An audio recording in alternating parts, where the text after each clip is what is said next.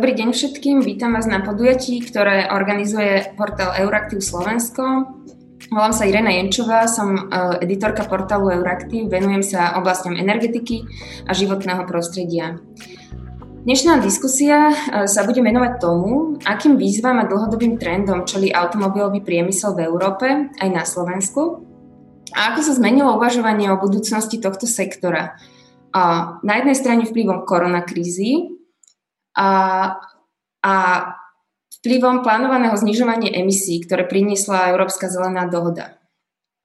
V diskusii sa spolu s hostiami pozrieme na to, aké opatrenia v oblasti investícií a verejných politík by mohli pomôcť, aby, aby sa tento sektor nielen zotavil z prepadu, ktorý spôsobila pandémia COVID-19, ale aby sa stal aj odolnejším voči krízam v budúcnosti.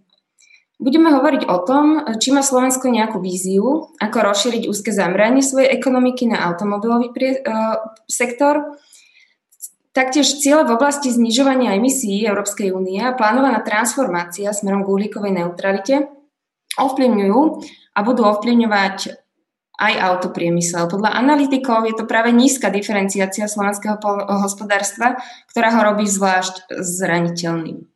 Slovensko je svetovým lídrom vo výrobe automobilov na počet obyvateľov a ako som už povedala, automobilový priemysel má dôležité postavenie v slovenskej ekonomike. Preto je možné očakávať, že cieľ uhlíkovej neutrality, ktorý stanovila Európska zelená dohoda, bude mať veľký vplyv na slovenskú ekonomiku. V tejto súvislosti so sprísňovaním ekologických štandardov by som sa chcela aj dotknúť témy, o ktorej sa zatiaľ v spojitosti s automobilovým sektorom veľmi nerozpráva a je to téma spravodlivej transformácie regiónov.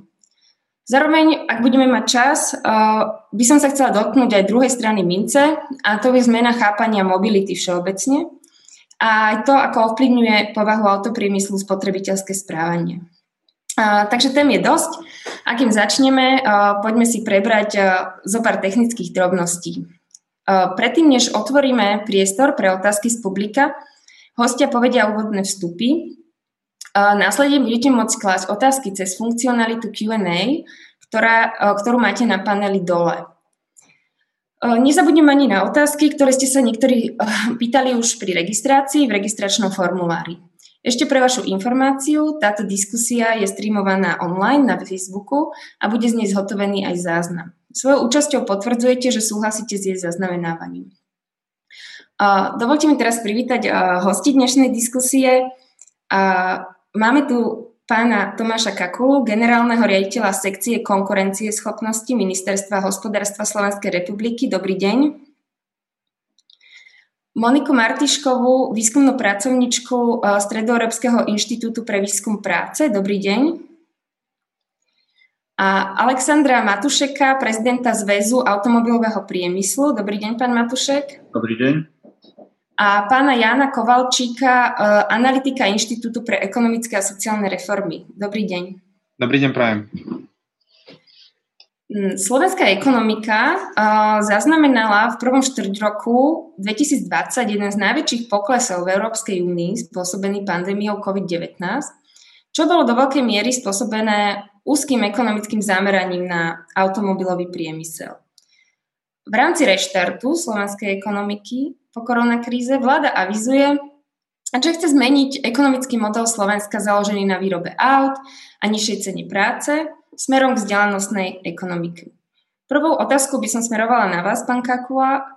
Má Slovensko nejakú víziu, ako rozšíriť úzke zameranie svojej ekonomiky na tento sektor? Aké nástroje môže nasadiť a ako vlastne v tomto smere môžu pomôcť verejnej politiky? Nech sa páči. Ďakujem pekne ešte raz. Dobrý deň prajem všetkým aj e, poslucháčom, divákom a v takýchto zvláštnych časoch musíme takéto zvláštne e, riešenia mať na to, aby sme sa stretávali a mohli diskutovať o témach, ktoré sú dôležité. Ja ďakujem ešte raz za pozvanie. Dnes tu reprezentujem asi štát teda, konkrétne ministerstvo hospodárstva tie vaše otázky, ktoré ste na mňa smerovali, na nás sú e, jasné, bolo ich celkom dosť. Ja by som ich možno tak jednu po druhom rozobral na drobnejšie.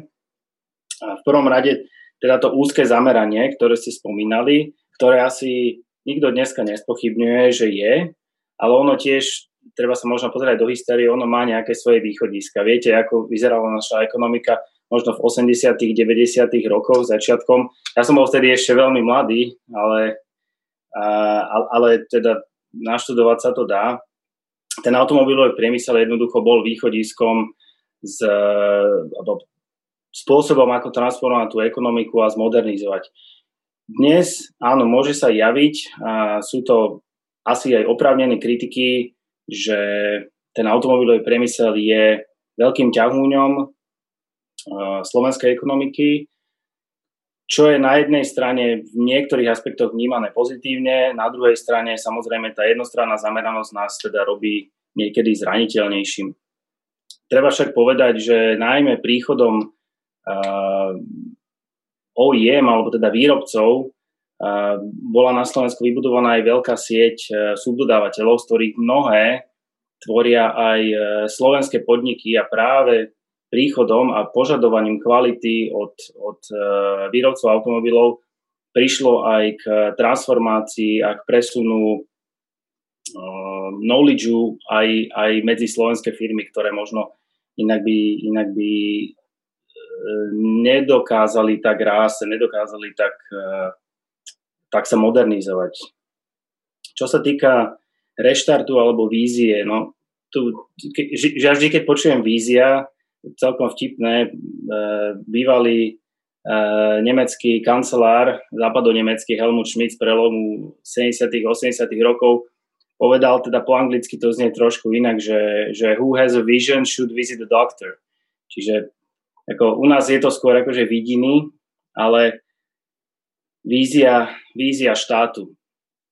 Tu by som sa možno opichol od jednej takej eh, od, od jednej tak, takého názoru, ktorý teda z okolností nedávno prezentoval náš pán minister a ten tvrdil, že štát by nemal vyberať e, výťazov. Štát by nemal vyberať, ktorý sektor bude e, súčasťou ekonomiky, ktorý sektor alebo ktorá technológia, na čom sa bude vyrábať. Toto všetko by malo byť rozhodnutie e, v rukách investorov, pokiaľ to nie je samozrejme štát, ale s väčšinou teda čo sa týka automobilového priemyslu, uh, neviem o tom, že teda Slovenská republika by mala v rukách niečo uh, v tomto priemysle. Čiže a k tomu teda nadviažem, uh, čo by verejné politiky mohli, mali robiť v tejto oblasti. Iste viete, že tie verejné politiky majú tiež nejaké svoje východiska a tie východiska dneska by mali tvoriť predovšetkým tzv. megatrendy, ktoré máme a teda v Európskej únii, ktorej sme nedeliteľnou súčasťou, sa skloňujú najmä dve. A to je green a digital. Myslím, že pre ten automobilový priemysel je asi tá zelená stránka taká najdôle, najdôležitejšia, ale zároveň ho možno tvorí aj najzraniteľnejším, pretože vieme, že aj na Slovensku, ale aj v EÚ je doprava, aj teda osobná doprava značným emitentom a toto je v podstate, ako vieme, by som povedal, takým, takým ťahúňom tých, tých uh, politík, ktoré nielen od nás, ale teda z väčšej časti aj, aj uh, ja to poviem to tak škaredo, ono sa tak hovorí, že z Bruselu chodia, ale treba si uvedomiť, že ten Brusel sme aj my. A čo sa týka vízie, všetci asi vieme a nie je to len táto vláda. Ja teda nie som politický príslušník, ja som, ja som úradník, asi relatívne vysoko postavený, ale stále, stále úradník. Asi nie len táto vláda, ale každá vláda mala za cieľ transformovať ekonomiku, posunúť ju k, k vyšším pridaným hodnotám, k, tak ako možno ste povedali, že montážna hala, teda možno odznie, že montážna hala z tej montážnej haly sa posunúť niekde inde. Uh, myslím si, že asi táto vláda nie je iná a tie, tie no, trošku začnem teda možno s tými verejnými politikami, čo si myslíme, že by sme mali robiť.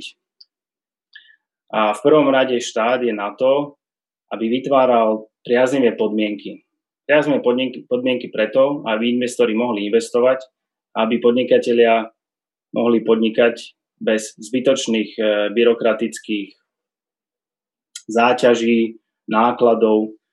V tomto myslím si, že špeciálne náš pán minister a špeciálne naše ministerstvo je veľmi aktívne. Určite ste zachytili balík možno 114 konkrétnych opatrení, ktoré boli v legislatívnom procese, mnohé z nich už sú aplikované. Sú to malé zmeny, ktoré možno, viete, ako sa hovorí, že stokrát nič umorilo vola, tak e, možno zmenia celkový ten, ten profil podnikateľského prostredia. My v tejto aktivite pokračujeme a dnes máme na stole niekoľko, opäť niekoľko stovák týchto opatrení, ktoré by mali postupne odstrániť možno zbytočný byrokratický nános. To je, čo sa týka podnikateľského prostredia. Druhá vec, ktorú teda sme si nevymysleli sami, ale počúvame to aj od, od zástupcov priemyslu, je predvídateľnosť prostredia. Je záväzkom tejto vlády, aby sa napríklad zásadné zákony, ktoré menia podnikateľské prostredie a dane a podobné podstatné náležitosti podnikania menili napríklad iba od 1 januára 2000, a teda od 1. januára každého roku. Toto je, myslím, záväzok, ktorý je veľmi dôležitý a pomôže k eh, predvídateľnosti podnikateľského prostredia. Druhá, druhý element tej, tých verejných politík je niečo, čo by som možno nazval podporné mechanizmy. A tam štát samozrejme tiež má svoju úlohu. My sme aktívni na špeciálne v oblasti automobilového priemyslu sme aktívni oblasti, ktorá sa volá že IPCI, to sú Important Project of Common European Interest. Slovensko ako jedna z necelej polovice krajín sa zapojilo do tejto iniciatívy v oblasti batérií, pretože vnímame aj potrebu vytvorenia hodnotového reťazca napríklad batérií, ktoré sú nedeliteľnou súčasťou budúcej mobility. A v súčasnosti, alebo teda slovenské firmy boli schopné poslať do tohto hodnotiaceho procesu Európskej komisie 5 projektov. V súčasnosti vyzerá, že 3, možno 4 by mohli dostať toto veľmi zaujímavé razítko, ktoré by ich e, ktoré by im umožňovalo čerpať e, zvýšenú zvýšenej intenzity štátnej pomoci, ako by to bolo bez, e, bez, tohto, bez tohto IPCI statusu.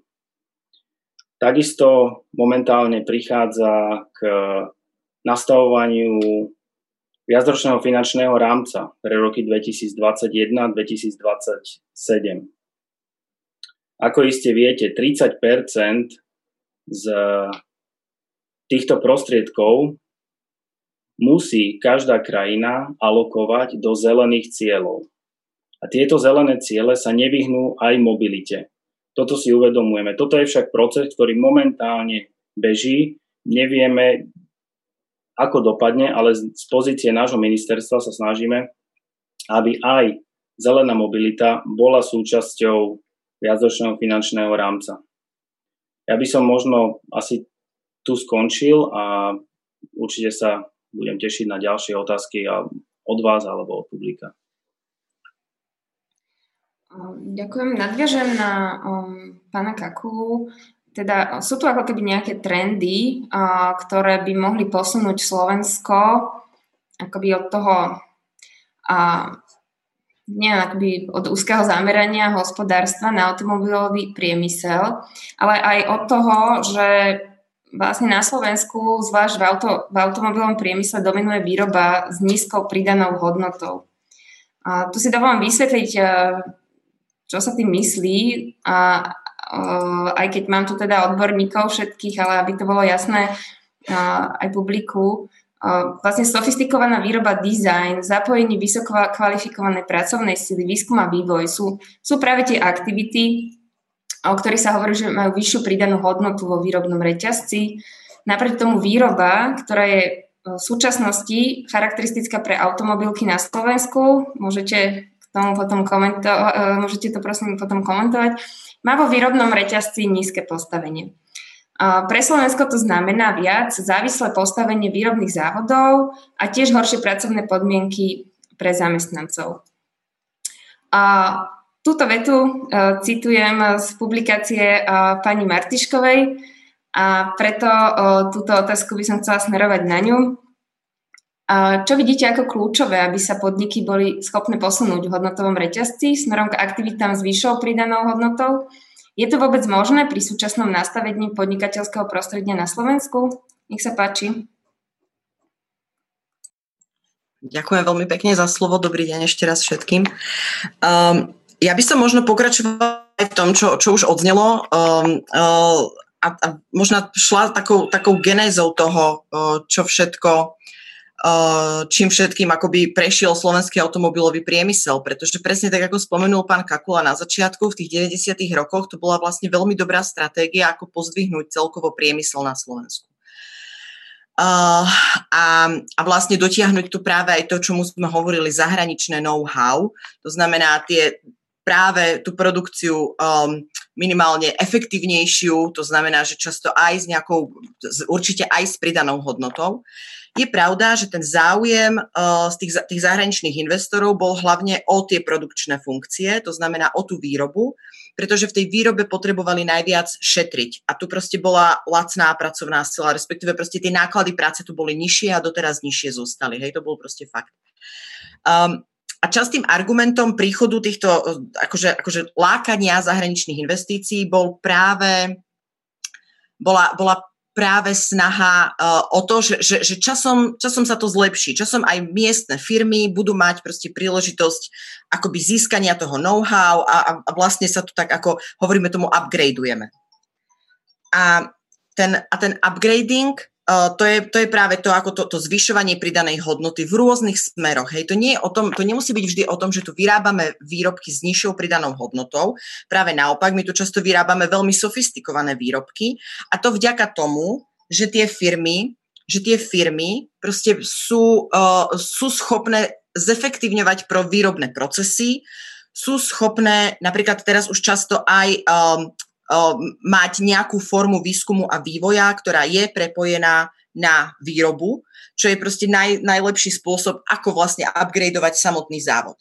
A teraz my sa musíme baviť o tej, o tej úrovni. To znamená, my sa baví, my, to znamená, že my sa bavíme o úrovni, um, na, na úrovni závodu. A tam sa veľmi veľa častokrát podarilo práve tým podnikom, ktoré, alebo tým závodom, ktoré tu proste vznikli buď na zelenej lúke, alebo nejakým spôsobom sa transformovali ešte z čias socializmu, tak ako, akoby byť efektívny, byť proste relevantným závodom v rámci um, nadnárodnej korporácie.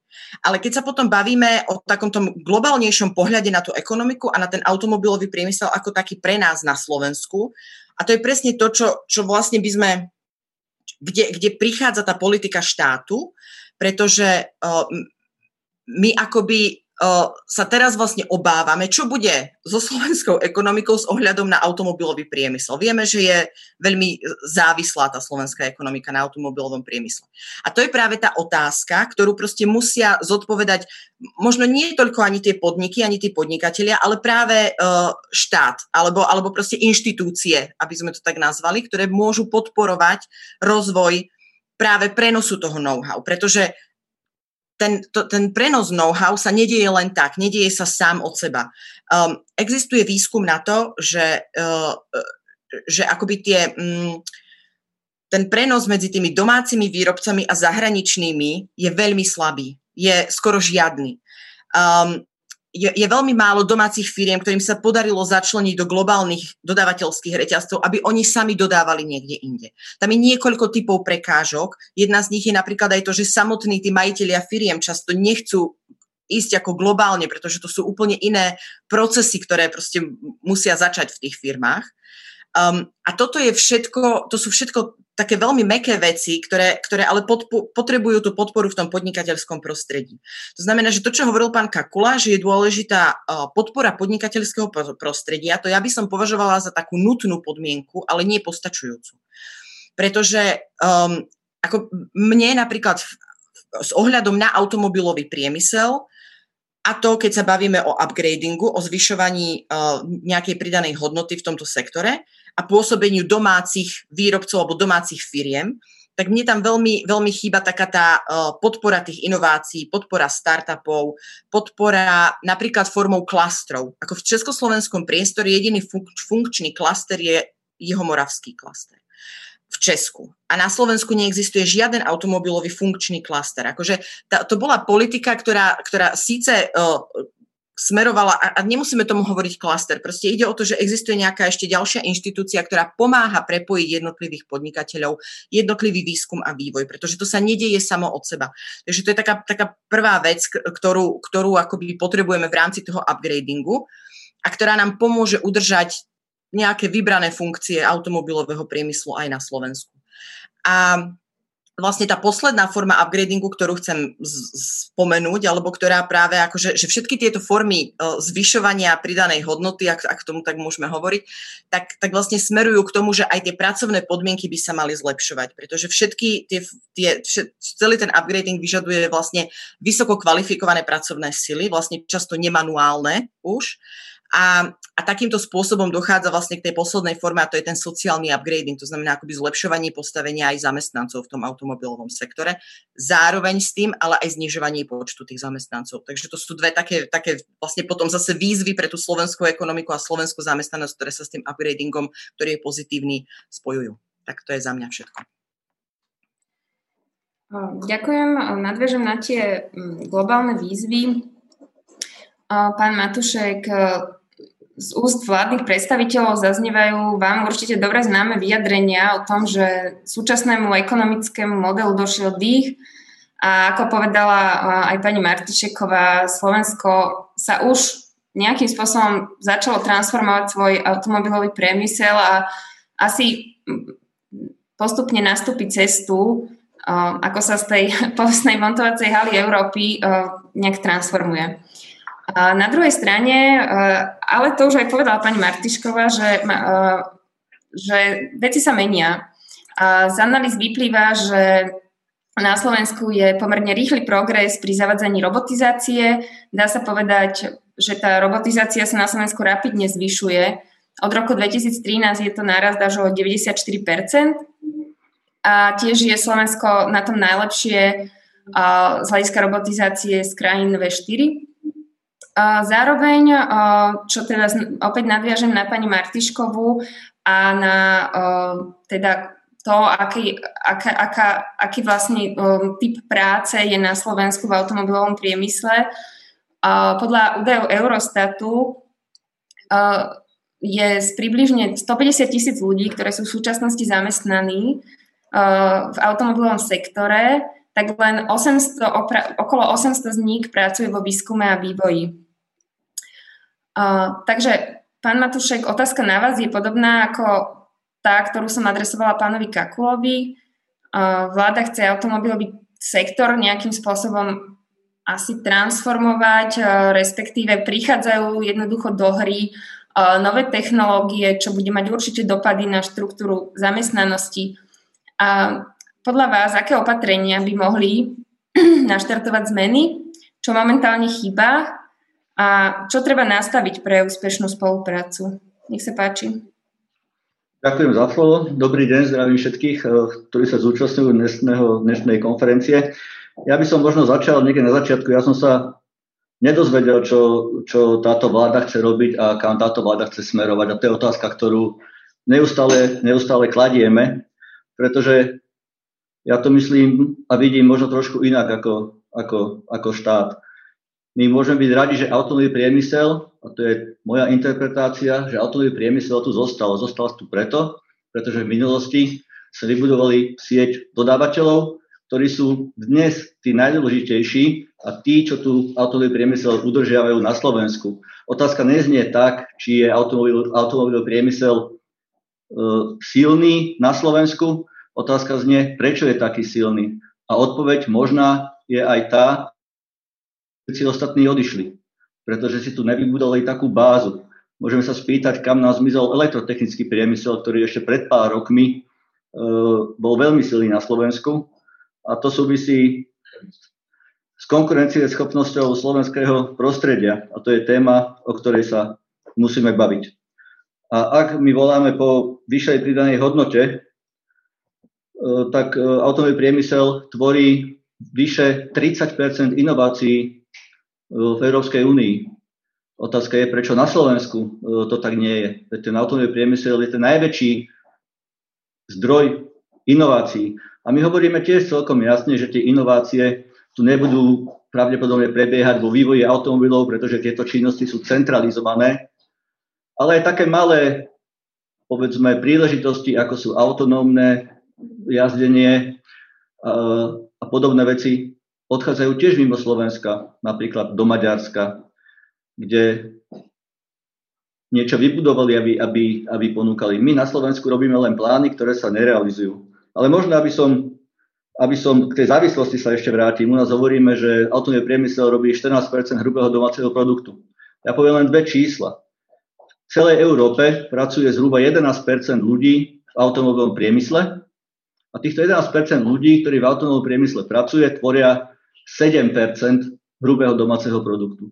Na Slovensku s našimi 170 tisíc ľuďmi, ktorí pracujú v automobilovom priemysle, tvoríme 14% hrubého domáceho produktu. Takže odpoveď je, ak máme porovnateľnú zamestnanosť, to znamená tých 11 hruba ľudí, ktorí pracujú v automobilovom priemysle, otázka je, prečo na Slovensku tvoria až dvojnásobok. Zároveň budem reagovať na pani Martičkovú, ktorá povedala, že sme založení na lacnej pracovnej sile.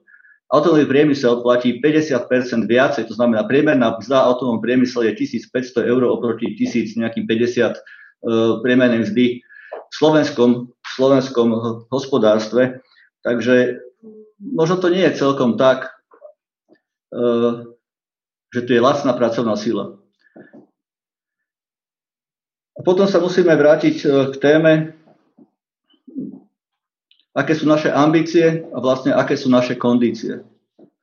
Pretože ak chceme, a my sme tí prví, ktorí to budú podporovať, aby na Slovensku vyrastol, vyrastlo niečo iné, ktoré ktoré bude silnejšie alebo rovnako silné ako automobilový priemysel, ktorý nám bude šlapať na pety, pretože to zvýši aj našu konkurencieschopnosť.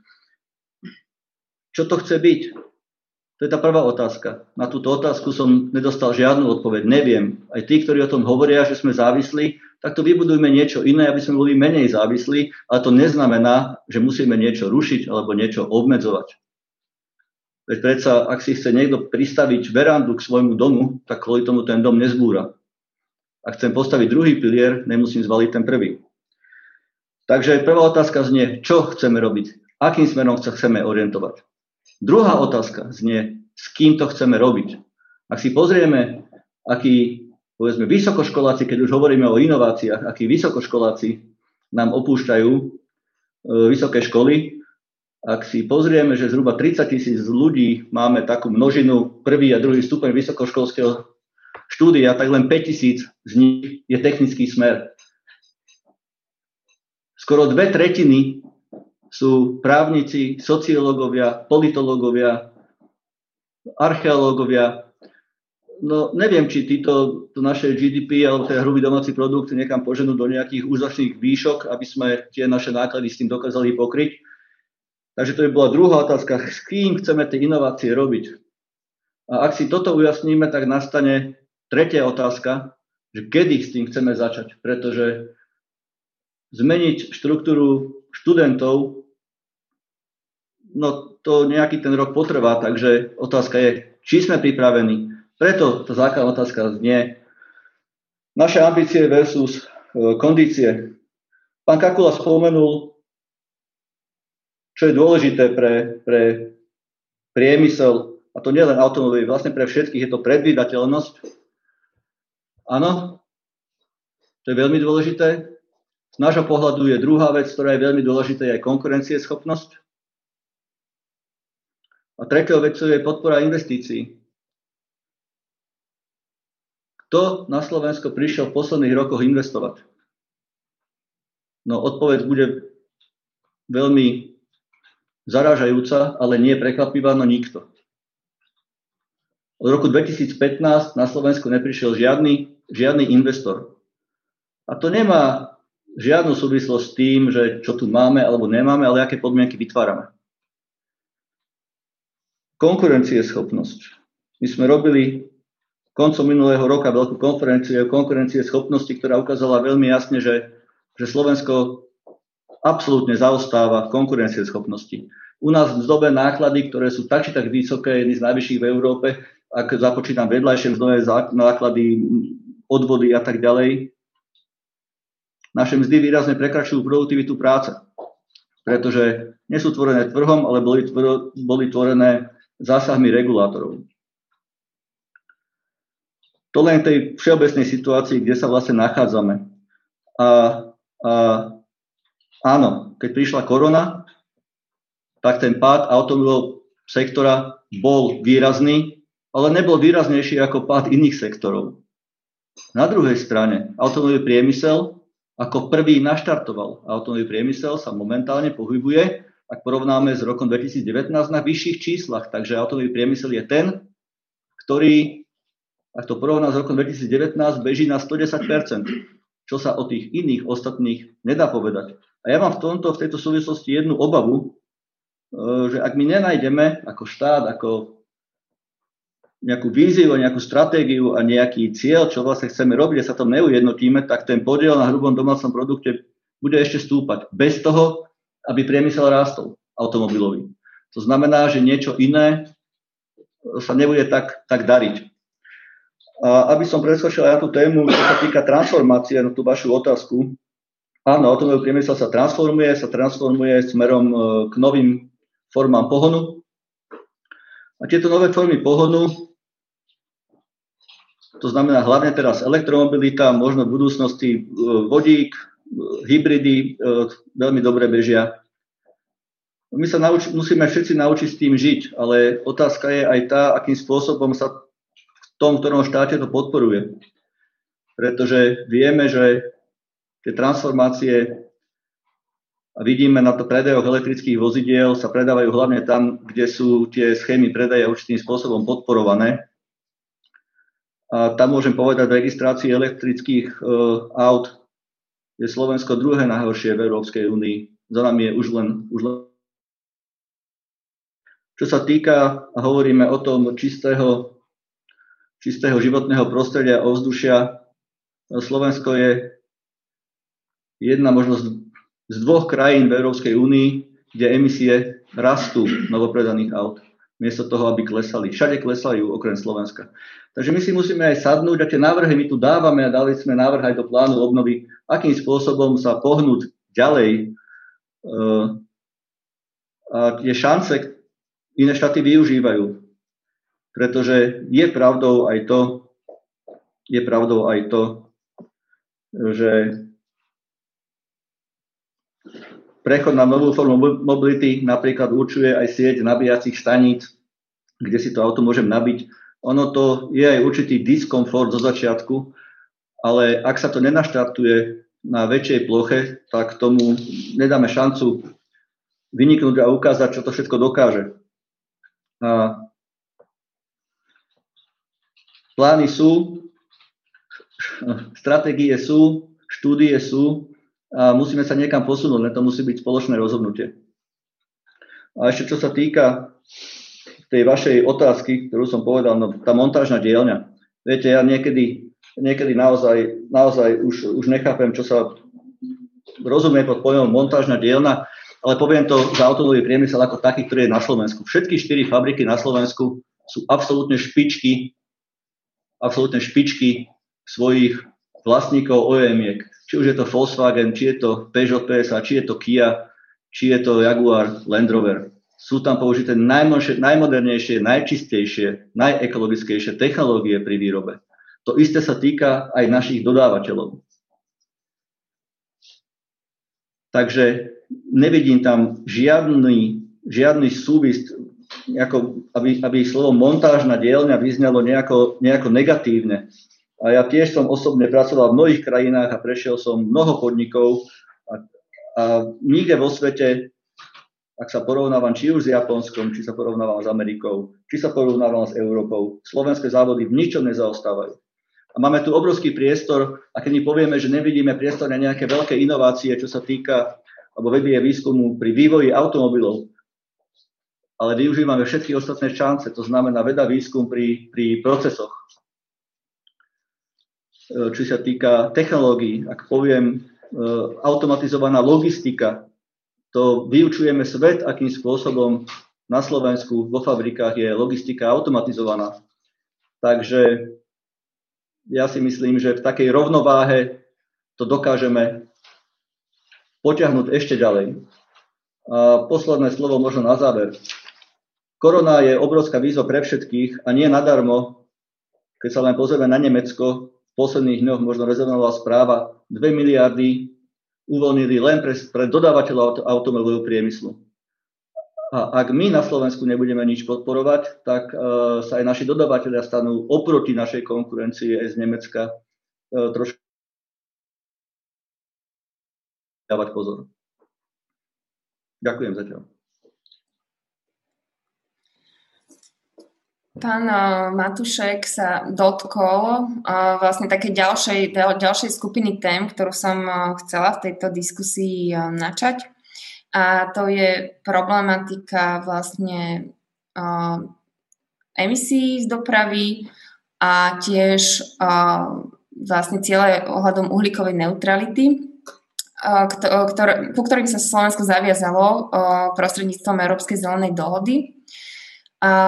Európska komisia ráta s tým, že pre splnenie klimatických cieľov sa bude musieť teda individu, individuálna doprava zásadne transformovať. To vieme. Hlavnú úlohu, ako ste už aj vy správne zmienili, pán Matušek, má hrať vodík a elektromobilita, alebo teda proste nové technológie. Bez toho mm, tie plány sú nerealizovateľné podľa Európskej komisie. Čo sa týka teda emisí, ako to správne podotkol pán Matušek, uh, sú aj v Európskej, v Európskej únii aj na Slovensku problémom. Na Slovensku o to viac, že v ostatných sektoroch uh, v zásade emisie klesajú, to sa týka aj priemyslu, kým v doprave, dá sa povedať, prudko stúpajú. V rámci Európskej únie v roku 2016 poprvýkrát predbehli emisie z dopravy energetické, teda ako tie, ktoré produkuje energetický sektor. V súčasnosti to teda v, Európskej únii je až 30 všetkých emisí, ktoré produkuje doprava. To znamená, že obyvatelia únie sú vystavení znečistenému ovzdušiu. Podľa odhadov Slovenského ministerstva životného prostredia znečistené ovzdušie na Slovensku zapričinuje až 5000 úmrtí ročne. Členské štáty na to reagujú rôzne. Niektoré mesta napríklad zakázali viazd autám s vysokými emisnými hodnotami.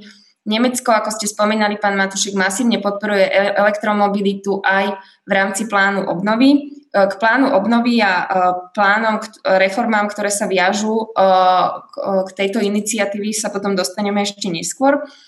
A Pán Kovalčík, máme tu ambiciozne ciele, ambiciozne klimatické ciele Európskej únie, stúpajúce emisie z dopravy a vidíme tu aj taký dôraz zo strany Európskej komisie na transformáciu individuálnej dopravy a s tým súvisia zmeny v celom automobilovom priemysle.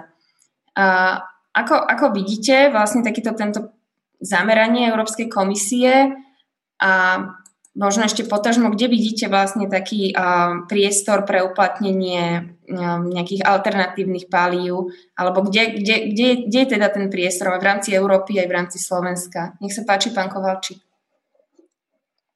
Dobrý deň, prajem. Uh, mal by som viac vecí, kde by som rád zareagoval aj na predrečníkov, ale k tomu sa dostaneme asi neskôr v diskusii, takže uh, k vašim otázkam.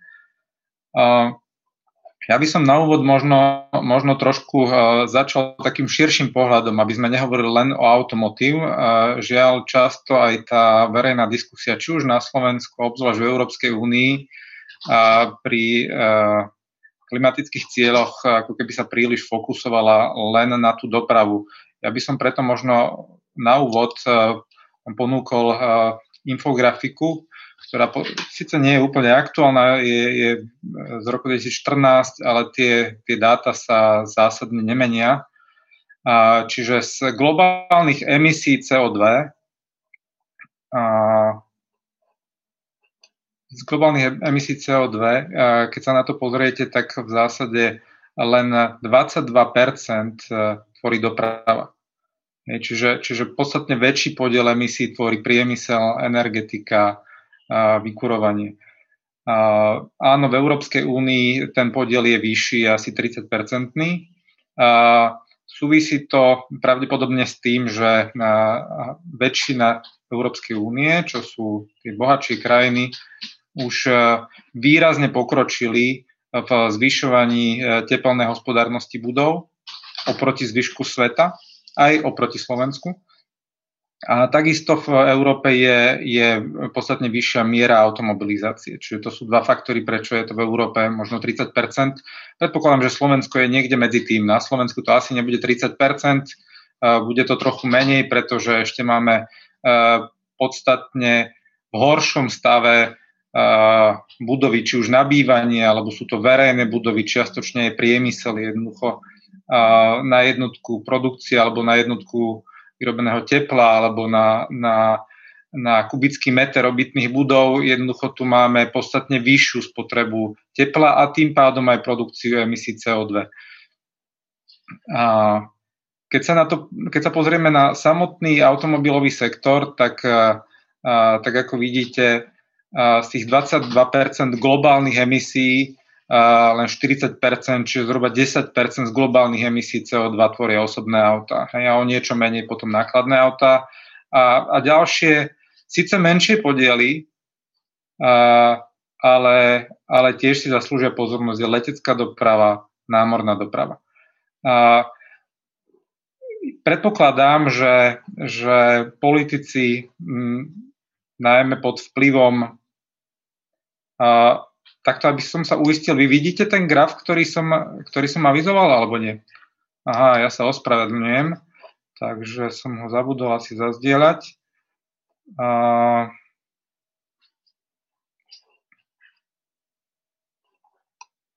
Zabudol som ho zazdieľať. Hmm. Moment. Nič, tak budem pokračovať bez grafu, možno sa mi to neskôr podarí. Podstatné je, že pod vplyvom toho, že z dopravy najväčšie emisie sa tvoria v individuálnej doprave, tak ako keby všetky politiky európske sa sústredili na, práve na tú osobnú dopravu. A čiastočne ešte na nákladnú cestnú dopravu, kde, bol, kde sa dosiahol obrovský progres pri znižovaní emisí z nákladnej dopravy. Postupne, keď si spomínate možno 2-30 ročia dozadu, a sme tu mali ledva Euro 2, teraz je už samozrejme Euro 6 a ten, ten progres v znižovaní emisí bol enormný z nákladnej dopravy a niečo podobné sa deje aj v osobnej doprave. A, a ako keby úplne bokom pozornosti európskych politikov zostáva letecká doprava a námorná doprava. A ak by sme sa mali na to pozerať optikou environmentálnej hodnoty za peniaze, alebo kde za jednotku nákladov dokážeme dosiahnuť väčší progres v, v plnení klimatických cieľov, tak sa domnievam, že naozaj za jednotku dodatočných zdrojov alebo investovaných zdrojov by sme dnes dokázali podstatne viac v leteckej doprave, v národnej doprave, ktoré boli bokom záujmu a, a kde naozaj proste a, sme ešte ako keby stále v minulom storočí. A, a nie len, nie len v, v, možno v technologickom vývoji, ale aj, aj v nastavení zdaňovania. A, zoberme si, že a, tie, tie kľúčové motivácie, ktoré dokážu prispieť k nejakej zmene u, u užívateľského správania, a, to sú ekonomické motivácie. A žiaľ je to tak, že e, letecká doprava, ktorá je najviac zaťažuje životné prostredie, tak e, nie len, že nie je handicapovaná, ona paradoxne je ako keby privilegovaná. My tu máme doteraz globálne platné e, rozhodnutie z nejakého roku 1947, na základe ktorého sa proste letecký benzín nezaťažuje spotrebnou dáňou globálne. Hej? Čiže Čiže oproti cestnej doprave, oproti železničnej doprave, e, paradoxne letecká je zvýhodnená tým, že je zaťažená najmenším zdanením.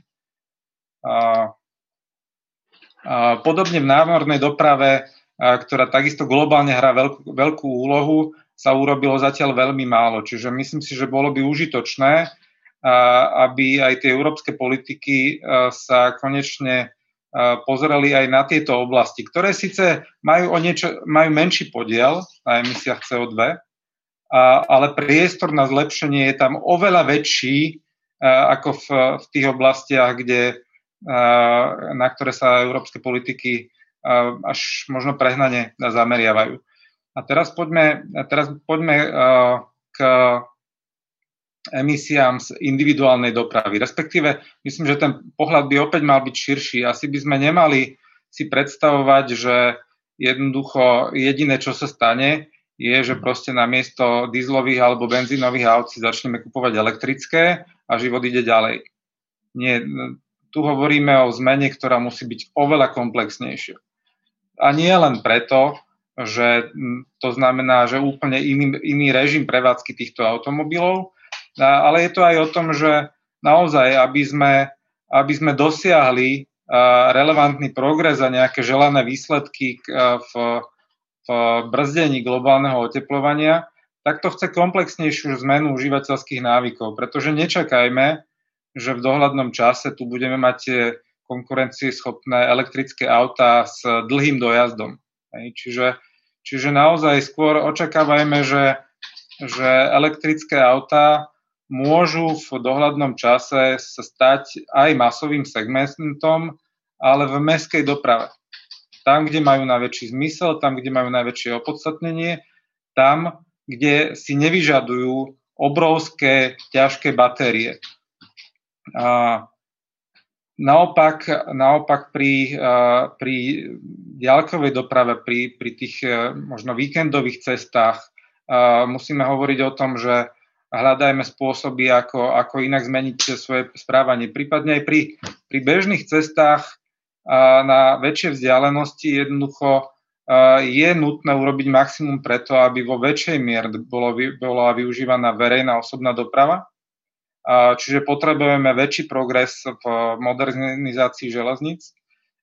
Potrebujeme výraznejšie kroky v prepájaní verejnej a individuálnej dopravy. Čiže, čiže ak hovoríme o tom, že elektrické auta môžu byť dobrou voľbou do mestskej dopravy, a, tak oni môžu byť takisto dobrou voľbou pre tých, ktorí, a, ktorí možno dochádzajú do práce denne 100 kilometrov, ale nečakaj, nemali by čakať, že tých 100 kilometrov ďalej budú dochádzať autom. Jednoducho lepšia voľba zrejme je pre všetkých, aby tým malým elektrickým autom s menšími batériami dochádzali na ten svoj najbližší, na svoju najbližšiu železničnú stanicu alebo proste prestupný terminál verejnej dopravy a väčšiu časť cesty uh, do Bratislavy, do Košíc, do väčšieho mesta by mali absolvovať skôr uh, verejnou dopravou, pretože v tom vlaku okrem iného dnes sa ten čas dá využívať oveľa lepšie. Vo vlaku predsa môžem pracovať, uh, nemusím proste byť za volantom a byť v strehu a, a na konci cesty byť unavený. Čiže potrebujeme urobiť eh, podstatne viac preto, aby, aby eh, ľudia mali viac motivácií eh, využívať verejnú dopravu a kombinovať ju s individuálnou dopravou tak, aby to bolo efektívnejšie. Pokiaľ ide, pokiaľ ide o, o samotný rozvoj elektromobility, ja sa nedomnievam, že by sme sa mali teraz pomerovať s, krajina, s bohatšími krajinami v západnej Európe v tom, nakoľko podporujeme kúpu elektro, elektromobilov a, aký podiel elektromobilov je na, na registráciách nových aut. Myslím si, že naozaj technologický vývoj, respektíve v tomto sektore ešte stále nemáme na stole výhody z rozsahu. Ešte stále nemáme tú masovú produkciu, ktorá by tie ceny priniesla, priniesla na zaujímavejšie úrovne. A, a myslím si, že špeciálne na Slovensku máme ešte veľký VR verejných politík, kde za povedzme 10 miliónov eur, ktoré by sme použili na dotácie na nákup elektromobilov, dokážeme urobiť mnohonásobne vyšší prínos pre redukciu CO2 napríklad v zvyšovaní energetickej hospodárnosti verejných budov, nemocníc, v iných oblastiach. Naopak myslím si, že by sme mali robiť ale už teraz prvé kroky na to, aby sme sa pripravovali na situáciu, že ešte v tomto desaťročí sa elektromobily v mestách stanú masovým segmentom a na to, aby sa mohli ním stať, tak to nemôže byť len vec pre fajnšmekrov, pre ľudí, ktorí chcú, byť, chcú, chcú sa správať green. Nemôže to byť len pre ľudí, ktorí majú vlastnú garáž a, môžu si v noci nabíjať proste bez problémov svoje auto. My potrebujeme urobiť e, to, aby tá väčšina ľudí, ktorá v mestách parkuje vonku, na verejných parkoviskách, aby tam mali možnosť uh, nabíjať si auta pomalým nabíjaním, pretože elektromobilita uh, nemôže byť o rýchlo nabíjacích staniciach, vtedy ani nebude ekologická. Uh, to, to dominantné nabíjanie musí byť pomalé nočné nabíjanie a tu musíme začať pripravovať infraštruktúru na to, aby to bolo dostupné aj pre tých, ktorí parkujú vonku na sídliskách a, a túto infraštruktúru treba začať pripravovať. A myslím si, že takéto investície budú, budú oveľa užitočnejšie a potrebnejšie do budúcna ako, ako e, dotácie na kúpu niekoľkých tisíc e, nových elektromobilov. Už hovorím dlho, takže ďakujem zatiaľ za pozornosť, teším sa na ďalšiu diskusiu. Pán Matušek chcel reagovať na toto. Nech sa páči.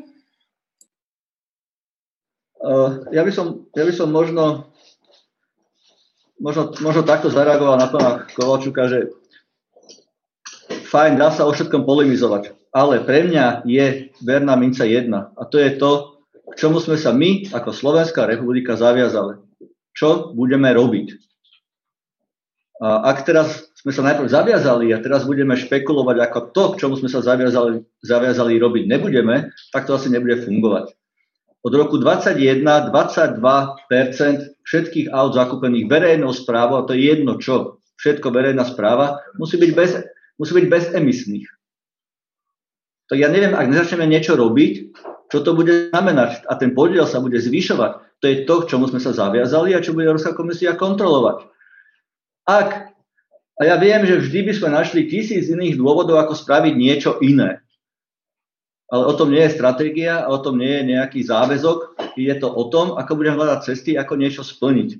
Ja som si tu otvoril stránku, uh, aké, sú, aké sú emisie. No, emisie novo, novo predaných aut, respektíve registrovaných aut na Slovensku sú po Bulharsku druhé najvyššie. Priemer Európskej únie je to 134 zhruba gramov, je to priemer.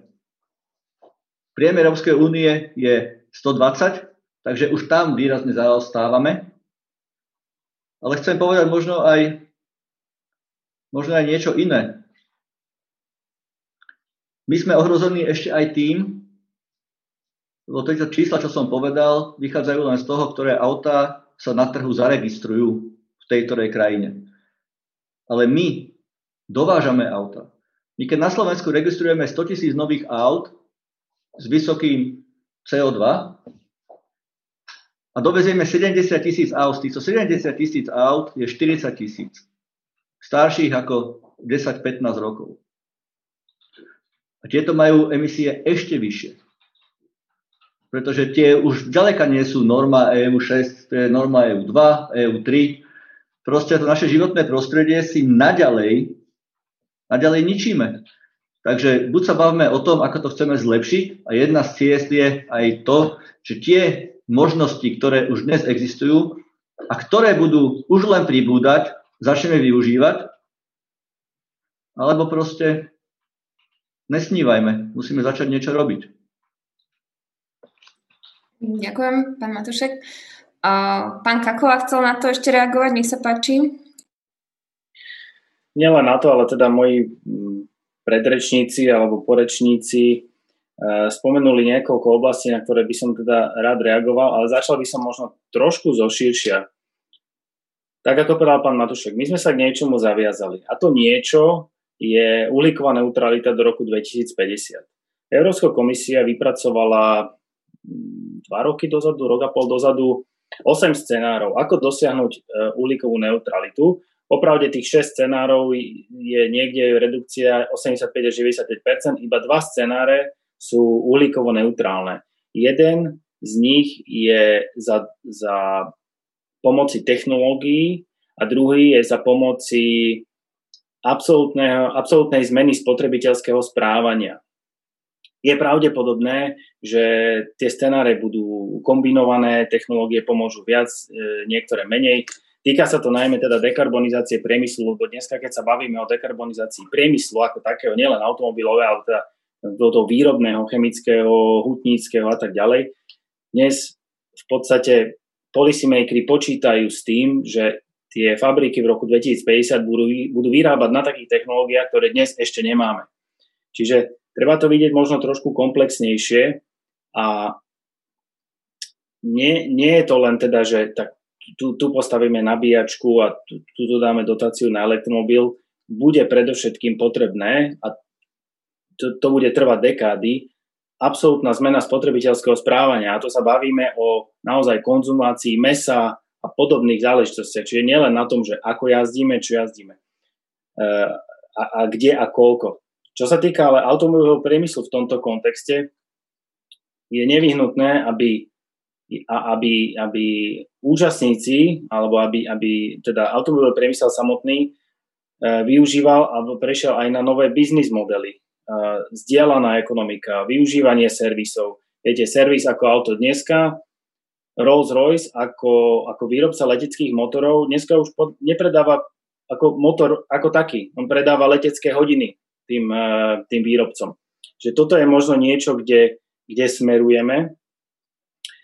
A druhá vec, pán Matušek hovoril, že teda Nemecko 2 miliardy eur ja súhlasím v tomto s pánom Kovalčíkom, my sa asi nemôžeme úplne porovnávať s Nemeckom. Žiaľ, je to tak, ale nemôžeme. Nemecká ekonomika mala za ostatné roky prebytkové rozpočty, toto nebola naša situácia.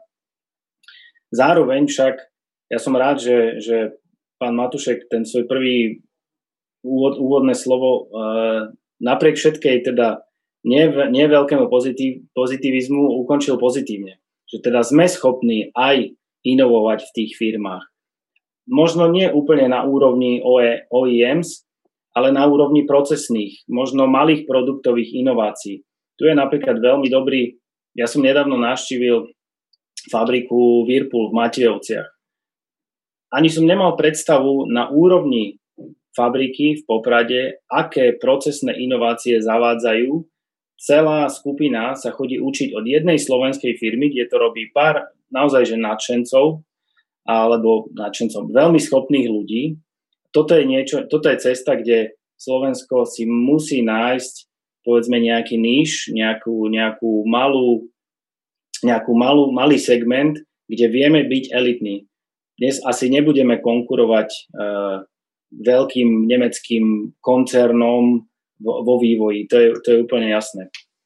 Uh, pani Martišková spomínala, že je dôležité sieťovanie, klastrovanie. Tu len pripomínam, že teda štát podporuje sieťovanie. Od roku 2013 existuje schéma a dokonca existuje aj slovenský automobilový klaster. Neviem, ako sa presne volá, či, či slovenský automobilový klaster, ale existuje. A tá schéma je stále živá. Naposledy bola výzva na podporu sieťovania, na podporu klastrovania pre, vyhlásená v marci 2020. Čiže áno, aj štát si uvedomuje, že ten transfer toho, toho poznania je potrebný a klastre môžu slúžiť na, na, na jeho realizáciu. Takisto sme počuli, že od roku 2015 sme, ne, že, že, že tu nemáme žiadne investície do sektora. Neviem teda, to, to, či, to, ako to mám vnímať, ale ja teda vidím, že minimálne jedna obrovská prišla, možno to bolo zrovna v roku 2015, ale bol to Jaguar Land Rover. Ja som mal tu čest byť, byť súčasťou týmu, ktorý, ktorý vyjednával podmienky štátnej pomoci. A máme tu iné, iné firmy ako Broze, Minabea, Honeywell, Schaeffler. To sú niektoré firmy, ktoré som vy, vymenoval, ktoré majú aj e, vývojové centrá na Slovensku. Takže nemusíme to podľa mňa brať e, všetko asi úplne, úplne čierno. Druhá vec, a ešte pán Matušek naznačil e, podporu e, elektromobility formou dotácií. Pán Kovalčík e, povedal, že možno skôr budovanie infraštruktúry než podpora samotných, lebo teda to value for money, tá hodnota za peniaze, vedeli by sme možno aj dekarbonizovať lepšie. S tým súhlasím. Tu len možno taký fun fact by som povedal. Častokrát sme, my sme boli aj kritizovaní za, za schému Eh, podpory elektromobilov, ktorú sme vyhlasili v 2019, bolo to niekedy začiatkom decembra, že tá schéma sa minula za minútu. Mala 6 miliónov, padol server a tak ďalej. Len pripomínam, že taká istá schéma s, s, s nižšou alokáciou, v tej 2019 eh, bolo 8 tisíc na elektromobil, 2017 eh, bolo 5 tisíc, bola administrovaná cez zväz automobilového priemyslu, tá schéma, áno, už končím, tá schéma 2017 mala alokáciu 5 miliónov, za rok pol sa ju nepodarilo vyčerpať. Prešlo 9 mesiacov a zrazu schéma s o milión vyššou alokáciou, áno, aj, aj s vyššou alokáciou na, jedno automo- na jeden automobil, uh, bola vyčerpaná za minútu. Čiže ako to, to, to, nás napríklad, áno, aj prekvapilo samotných. Čo sa týka ešte by som povedal, že znižovania emisí, ktoré pán Matušek e, naznačil, že dneska máme nad, e, nad priemerom Európskej únie, alebo sme teda najhorší, druhý najhorší, tuto pravdepodobne musí dojsť asi k takej, takej väčšej zmene, ako som aj spomínal, spotrebiteľského správania, ale napríklad aj daňového mixu. E, je nevyhnutné, ak sa do roku 2050 chceme dostať na, na uhli, chceme byť uhlíkovo neutrálny, jednoducho musíme zdaniť negatívne externality environmentálneho charakteru, bez toho, sa, bez toho to asi nepôjde. Už ste mi ukazovali, že, že mám končiť, tak ja by som to zastavil asi tu. Poprosím ešte krátku, skutočne krátku reakciu od pána Kovalčíka, následne pána Matušeka, lebo ešte máme ďalšie témy, ktorých by sme sa chceli dotknúť. Ďakujem. Ďakujem pekne. Ja možno, možno krátko k tomu, čo už spomenuli obaja páni a e, kolegovia. Pán Matušek e, má pravdu v tom, že tu za posledných mnoho rokov neprinie, neprišla žiadna e, významnejšia zahraničná investícia, ale trochu by som to popravil, neprišla žiadna bez investičných stimulov. A, a to je tá pointa. A, áno, vláda nakoniec urobila nejaké opatrenia a cez, cez mimoriadne stimuly, veľmi štedré stimuly, si kúpila, doslova kúpila niekoľko zahraničných e, investícií a najznámejšou, najväčšou z nich e, je Jaguar. A, tá suma, ktorou sme si ich kúpili, je enormná. A ten najväčší problém je v tom, a to zrejme chcel povedať pán Matušek, že jednoducho nemali sme tu prostredie, ktoré by prirodzene láklo sem zahraničné investície. Sem naozaj neprišli žiadne iné ako väčšie investície ako tie, ktoré si vláda kúpila cez štedré investičné stimuly. A to je ten problém. A preto je veľmi dôležité to, čo zmienil aj pán Kakula, že konečne súčasná vláda príjima balíky opatrení, ktoré majú znižovať byrokratickú záťaž. Naozaj tých byrokratických nánosov tu máme obrovské množstvo a ono to síce stovky opatrení môže znieť, že to je niečo obrovské a že v zásade väčšinu práce máme za sebou. opak je pravdou. To sú proste, to sú prvé kvapky v mori. Naozaj, keby niekto urobil komplexný audit podnikateľského prostredia, všetkých administratívnych povinností, ktoré sa dotýkajú niektoré len časti podnikateľov, niektoré všetkých podnikateľov, tak by sme boli šokovaní z toho, aký veľký ten rozsah je a ako často, aké mnohé z nich sa menia. A to je práve ten problém, že, že toto všetko odrádza, toto zbytočne odvádza pozornosť domácich podnikateľov a ich kapacitu od toho, aby riešili inovácie, aby riešili svoj rozvoj. Oni sa musia utápať v riešení byrokratických prekážok. A tie najväčšie fabriky samozrejme, že tie štedré stimuly to prevážia a tí veľkí zamestnávateľia tak jednoducho si na to zaplatia tými ľudí, ktorí s tou byrokraciou bojujú a ktorí všetky tie povinnosti plnia. Čiže tie najväčšie fabriky to úplne neodradí, len to zvyšuje ich náklady a, a povedal by som neistotu. Ale tých menších, týchto ubíja.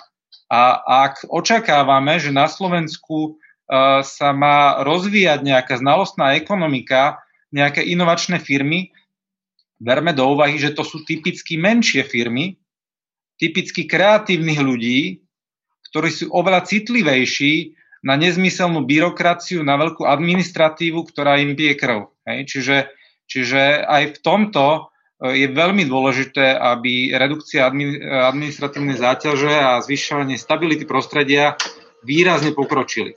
Dobre, hovorím dlho, čiže k ďalším veciam potom by som zareagoval neskôr.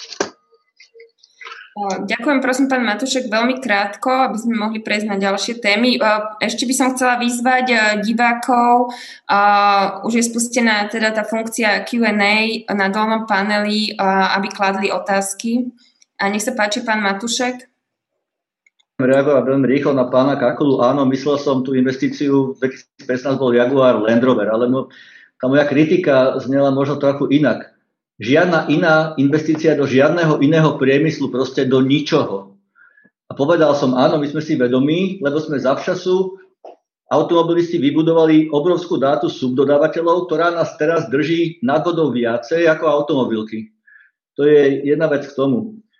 Uh, druhá vec, samozrejme je mi jasné, že nemáme, nemáme tie 2 miliardy ako Nemecko a to ani nebol ten zámysel alebo úmysel, že poďme teraz tu niečo podporovať. Tam úplne postačí nehádzať, nehádzať uh, kolena, kolena, teda polena pod nohy. Takže iný priemysel sem neprišiel. Posledná veľká investícia, áno, bol automobilový. A potom budem reagovať na pána Kovalčuka, ktorý to v tej súvislosti povedal, že áno, vláda si to kúpila. A ešte raz, otvorme oči a pozrime sa. Všade si to vlády kupujú. Úplne všade. A ak chceme my byť tá jediná výnimka, a teraz môže mať každý svoje názory na to, ako by to bolo správne, ale realita je taká, áno, všade na svete. Dokonca aj v Nemecku si to vlády kupujú tie investície. Dokonca aj tam. Takže my tu žijeme v nejakej realite a ak naša ponuka bude horšia ako ponuka iných, tak pôjdu inde. A my sa budeme len pozerať, prečo išli niekde inde a nemáme žiadnu náhradu nejakú inú. Čo sa týka možno tej byrokratickej záťaže, ja by, som to, ja by som to nepodceňoval. Viete, my sa tu bavíme o nejakých 114 opatreniach a keď sme to prerátavali, tak nám to vlastne neušetrilo ani euro. Uh, a príde druhé kilečko, tie sú dôležité veci, ale poviem taký príklad, teraz bol otvorený zákon o, o daniach. A ten zákon bol otvorený v parlamente preto, aby riešil podporu investícií do Industrie 4.0 a investícií ako takých. Nakoniec v tom zákone sa objavili veci, ktoré ani neboli v medzirezortnom pripomienkovom konaní, ako napríklad zdanenie rekreačných poukazov, čo sú ďalšie vedľajšie bočné náklady a nikto to nerieši. Proste my sa tu tvárime, že my sme niečo zlepšili, ale my, my to zároveň zhoršujeme. A čo sa týka podporu elektromobility, na to budem ešte reagovať. Pán Kakula, vtedy bola iná situácia v roku 2017. Pravda je tá, že áno, bolo tam 5 miliónov a išlo to cez ZAP, ale najprv to bolo na rok, pričom objednávacia doba, dodacia doba auta bola 7 mesiacov a viac. Potom sme to predložili ešte o pol roka pri tej istej dodacej lehote a potom tie peniaze boli zobrané. Ja si myslím, že dnes sme v úplne inej situácii a takáto podpora, takáto rýchla, ktorá vlastne štát na poplatkoch nič nestála a ktorá aj za 5 miliónov sme dovezli 800 elektrických aut, vy za 8 miliónov tu máte 326. Uh, takže tam by sme sa mali niekde stretnúť spolu a, a nastaviť to a pokúsiť sa, lebo bez toho to nepôjde. A myslím si, že ne, nemusíme vymýšľať uh, koleso. A jednu vec pre, pre divákov a poslucháčov. My si uvedomme, ja to poviem inými slovami, to nie je o tom, že či to my zavedieme alebo kedy zavedieme. Proste výrobcovia automobilov majú svoje limity, ktoré musia splniť a ten limit znamená, že v roku 2030 bude niekde až 50% aut v ponuke v showroomoch bude elektrických. A na to sa pripravme. A, a iné auta nebudú k dispozícii. Takže my začať musíme tak či tak, alebo teda podporme polnohospodárstvo a začneme kone pestovať, alebo teda chovať. Ďakujem, pán Matušek. Vidím, pán Kakola, že chcete reagovať, dávam priestor, ale trošku vlastne by som to chcela už posunúť, túto debatu. Rozprávali sme sa o tom, že čo všetko je potrebné, aby sa ten automobilový priemysel nejakým spôsobom transformoval. V súčasnosti Slovensko v rámci obnovy ekonomiky po koronakríze môže, dostať, môže sa dostať k pomerne veľkému balíku financií, z ktorých až tretina by mala smerovať teda, teda mala by vlastne Slovensko nejakým spôsobom transformovať na zelenú a digitálnu ekonomiku, ako ste už vypovedali, pán Kakula. Na európskej úrovni odbory aj zamestnávateľia spolu požadujú v rámci obnovy ekonomík podporu výroby nízkoemisných aut. Jednoducho žiadajú od vlád nejaké stimuly, aby bolo vlastne možné implementovať tieto nové technológie a aby teda do aktuálnych reformných plánov, ktoré sú pripravujú, ktoré pripravuje Slovensko, aby tieto plány obsahovali napríklad podporu nabíjacej infraštruktúry, stimuláciu dopytu po nízkoemisných aut v krajinách a na Slovensku stále dominuje výroba konvenčných vozidiel. Infraštruktúra na dobíjanie, teda na dobíjanie aut je nerozvinutá, ako sme už aj počuli uh, od pána Kovalčíka Matušeka. Uh, v rámci reformného plánu sa len v jednej vete spomína podpora nabíjacej infraštruktúry alternatívnych pohodov. Uh, možno by som dala priestor teraz pani Martiškovej. Uh, ako by sa podľa vás dali tieto, tieto nové peniaze uh, uh, využiť, vlastne aký, aký cieľ by mohli naplniť ako uh, v, tomto, v tomto sektore napríklad a ako by teda mohol automobilový sektor tieto peniaze využiť. Nech sa páči. Ďakujem veľmi pekne za slovo. Ja som vám nechcela vstupovať do diskusie predtým. V každom prípade um, Určite, ako automobilový priemysel teraz prechádza niekoľkými uh, transformáciami, mnohými neznámymi. A to, je, a to je vlastne všetkého sme sa v tejto diskusii už dotkli. Hej? Je to transformácia toho, alebo zmena spotrebiteľského správania a využívania aut, ktorá bude veľmi dlhodobá, ale určite nás čaká. Je to transformácia uh, práve ako samotnej produkcie a je to transformácia výrobných postupov, čo je najčastejšie spomínaný priemysel 4.0. A vlastne uh, všetky, všetky tieto transformácie, keď ich takto môžeme rozdeliť, proste budú viesť k tomu, že budeme mm, potrebovať aj na Slovensku, pokiaľ tu automobilový priemysel bude zostávať, budeme potrebovať proste viac kvalifikovaných ľudí a bude oveľa menej pracovných príležitostí vo výrobe. Pretože tých aut sa pravdepodobne bude vyrábať menej a, uh, a, tá, a tá samotná výroba nebude potrebovať toľko ľudí. Hej, tie elektrické auta majú proste o tretinu menej komponentov um, vo výrobe. Takže kde všade by tie peniaze uh, z, z fondu obnovy mali prúdiť, tak, tak je, jeden ten aspekt je samozrejme podpora infraštruktúry, podpora elektrických aut, aj keď aj to, čo hovoril pán Kovalčík, tá, tá širokospektrálnejšia podpora, keď sa bavíme o znižovaní emisí, um, je určite potrebná, ale tak zostaňme v automobilovom priemysle a jednoznačne súhlasím s tým, že v mestách, minimálne v mestách nás čaká elektromobilita a uh, v stredoeurópskom priestore na to absolútne nie sme pripravení, takže to je, to je určite ako relevantná podpora. Um, na druhú stranu, proste keď sa budeme dívať na to, že a hovoríme o tom, že tu pracuje 150 až 170 tisíc ľudí v automobilovom priemysle, tak, tak a aj pri zachovaní produkcie pravdepodobne bude tých ľudí menej. Alebo minimálne sa bude meniť štruktúra.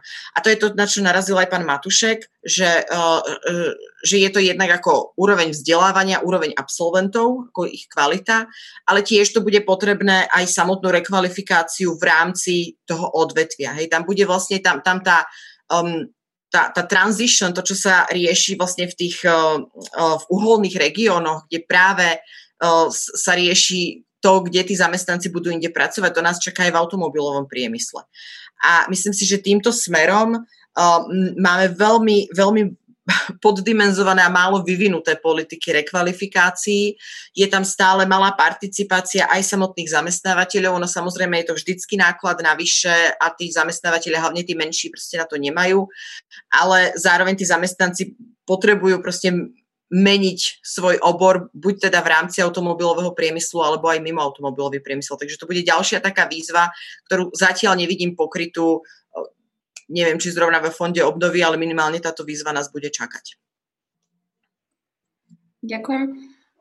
Pán Kakula, možno táto otázka smeruje aj na vás, keďže plán obnovy vytvára vláda. Teraz sme ešte v štádiu, keď je to reformné menu. To znamená, mali by tam byť všetky možné reformy, z ktorých by potom po nejakej slubovanej verejnej diskusii by sa mali vybrať tie, ktoré významným spôsobom môžu Slovensko posunúť. Ako som už povedala, v súčasnosti tam nevidíme, nevidíme nejaký, nejakú podporu akoby týchto alternatívnych pohonov alebo alternatívnej infraštruktúry. Ráta, rátate s tým, že využiť tieto peniaze na nejakým spôsobom na transformáciu v sektore? Áno, ja, si, ja som si práve otvoril ten plán obnovy, lebo vy ju tam nevidíte, ale ona tam je vo výške 100 miliónov eur na roky 21 až 26. Je tam navrhnutá, či bude vo, finále, vo finálnom pláne, pláne obnovy to je asi, ako sa povie, že above my pay grade, ale, ale, de, ale ako definitívne tam je. A aj ministerstvo hospodárstva ju navrhlo ako komponent uh, do plánu obnovy v takejto výške, rozdelenú na podporu rozvoja infraštruktúry, ale aj podporu nákupu a nebavíme sa len o elektromobiloch, ale aj o iných alternatívnych pohonoch. Ja ešte, ale možno sa vrátim e, dozadu, lebo chcel som reagovať aj na pána Matušeka a teraz možno trošku nezvyčajne s ním budem dvakrát súhlasiť. A dúfam, že sa poteší.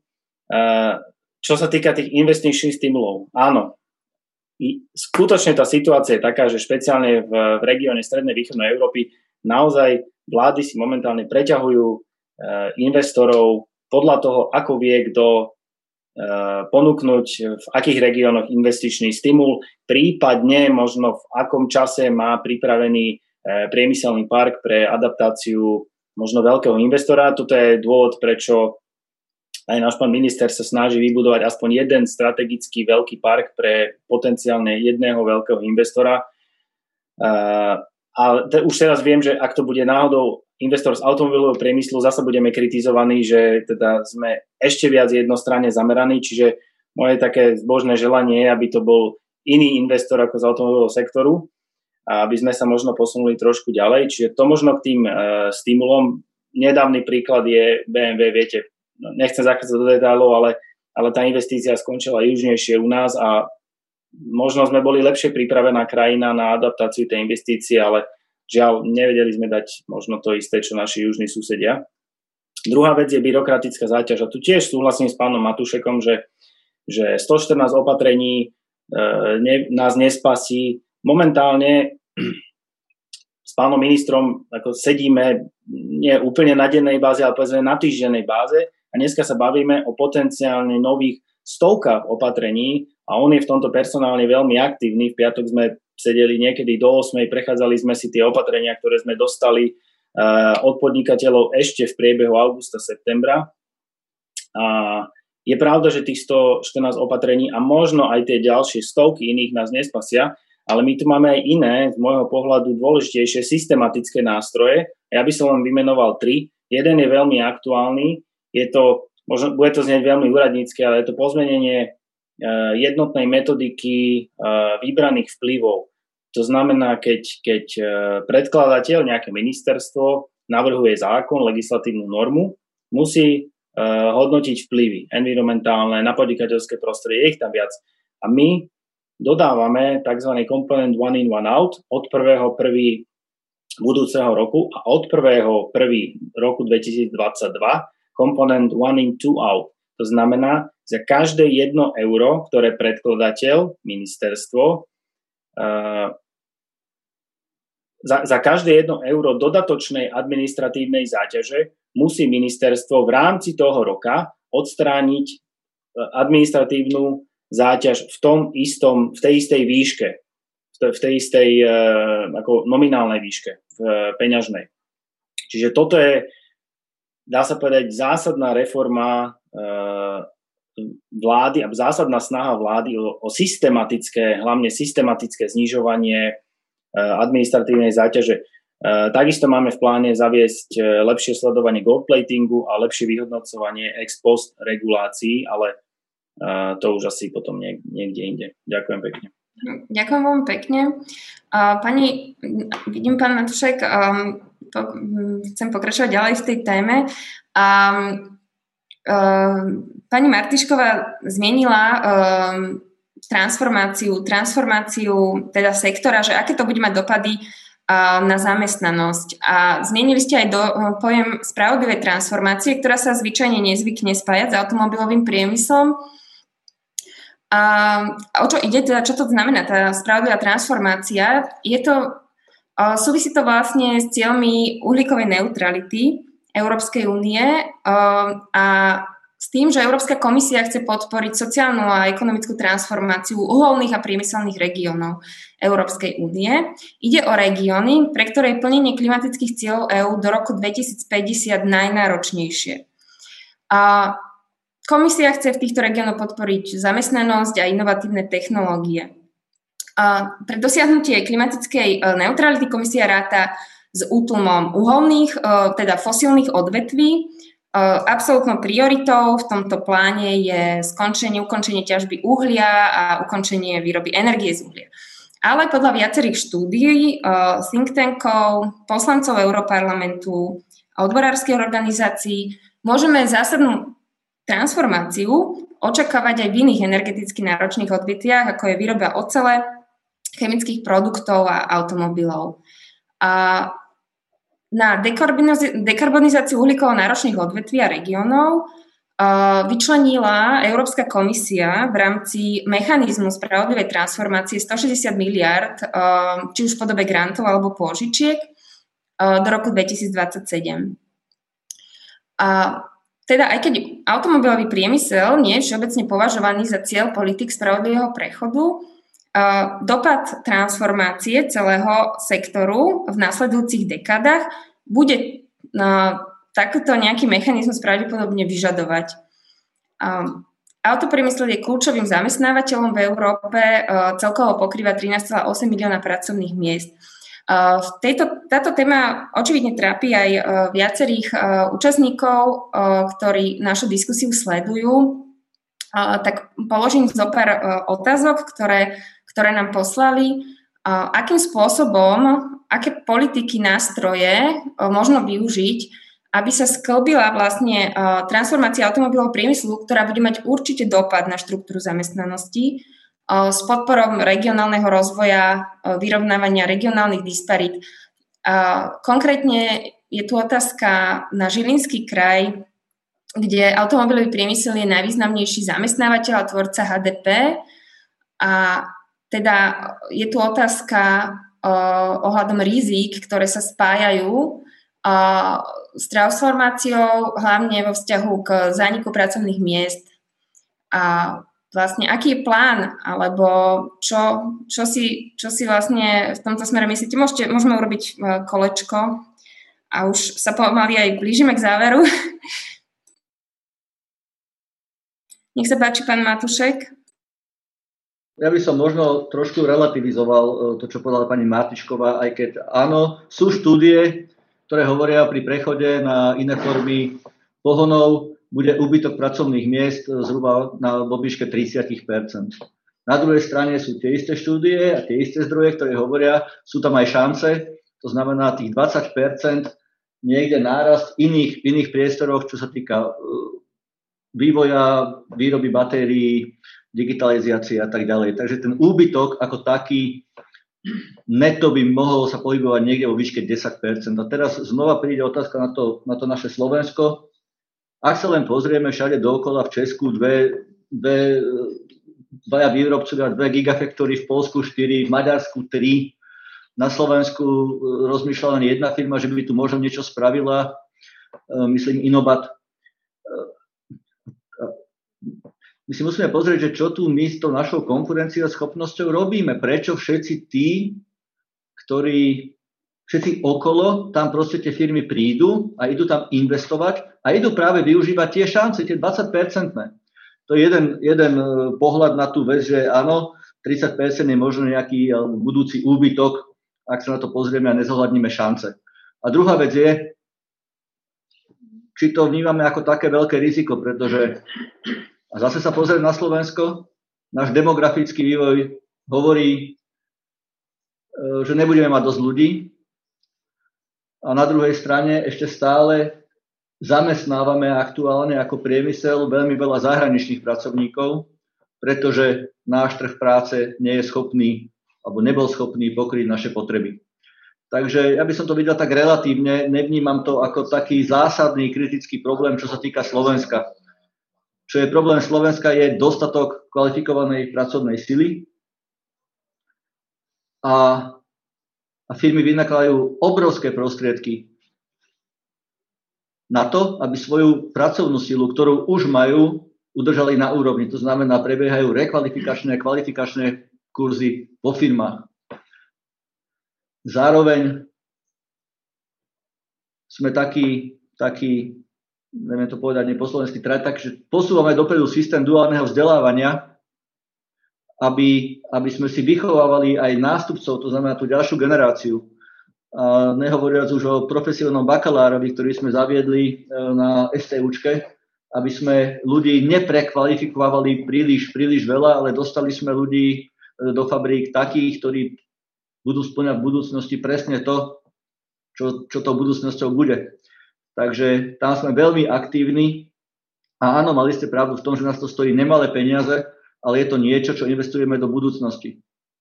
Takže toľko k tej pracovnej sile. A potom by som sa ešte vrátil, ale to asi neskôr k tej, tým našim záväzkom uhlíkovej neutralite, k tomu by som tiež rád povedal pár slov, ale to ešte asi bude téma, že? Ďakujem. A teraz v krátkosti e, veľmi krátku reakciu pani Martišková, keby ste chceli reagovať na to, čo povedal pán Matušek. A potom bohužiaľ si už musíme dať e, záverečné kolo nejakých e, krátkých vstupov, lebo už sa naplnil čas. Ďakujem. Uh, ja veľmi rada počujem, že zamestnávateľia investujú z mojich informá- investujú do rekvalifikácií zamestnancov. Verím tomu, že Často sa to deje, ale veľmi často je to napríklad predmetom nejakých uzavrených kolektívnych zmluv, takže nie sú to nejaké úplne písomné záväzky, ktoré by boli ako jednoznačne uchopiteľné. Ale ako, veľ, ako je to určite nepochybne dobré. A jenom len, len k tomu, um, k tomu, že, že, že tie pracovné miesta budú aj vznikať. Áno, to je presne to. Akože to ja netvrdím, že tie pracovné miesta budú len zanikať, ale proste bude, bude tam prebiehať transformácia, ktorá, ktorá proste bude vyžadovať oveľa robustnejšie uh, politiky, na ktoré ani zamestnávateľia samotní nebudú stačiť. To, to, je, to je v tom sa zhodneme určite. A bude potreba širšiu spoluprácu inštitúcií. To, to jednoznačne. Ďakujem.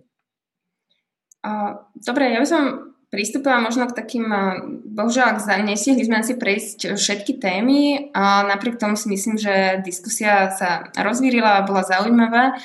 A možno taká provokatívna otázka, lebo e, všade sa pre všetkých na posledné kolo všade sa hovorí o negatívnych vplyvoch COVID-19, pandémie, aké to má negatívny vplyv na ekonomiku a tak podobne.